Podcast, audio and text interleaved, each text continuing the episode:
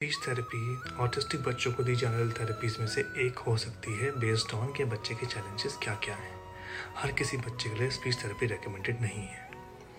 और दूसरी बात स्पीच थेरेपी सिर्फ़ ऑटिस्टिक बच्चों को दी जाती है, ये धारणा भी गलत है।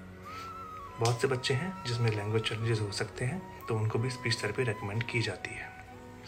अब, यदि आपका बच्चा ऑटिस्टिक है या नहीं भी है, पर उसको अगर स्पीच थेरेपी की ज़रूरत है तो आप जब थेरेपिस्ट के पास जाते हैं तो उनसे बात कीजिए उनकी क्वालिफिकेशंस के बारे में। बहुत से थेरेपी सेंटर्स ऐसे हैं जिसमें क्वालिफाइड प्रोफेशनल्स या थेरेपिस्ट नहीं हैं।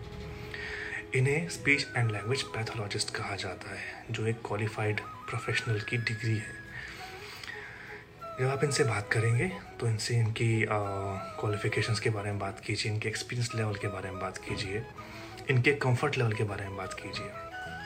कि क्या ये आपके बच्चे के साथ कंफर्टेबल हैं काम करने के लिए?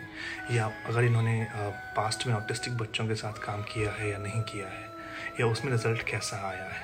ओपनली बात करेंगे तो ज़्यादा अच्छा रहेगा। दूसरी इंपॉर्टेंट चीज़ थेरेपीज पर्सनलाइज एक्सपीरियंसेस हैं। इनके रिज़ल्ट डिपेंड करते हैं बच्चे और थेरेपिस्ट के कनेक्ट और कंफर्ट लेवल के ऊपर।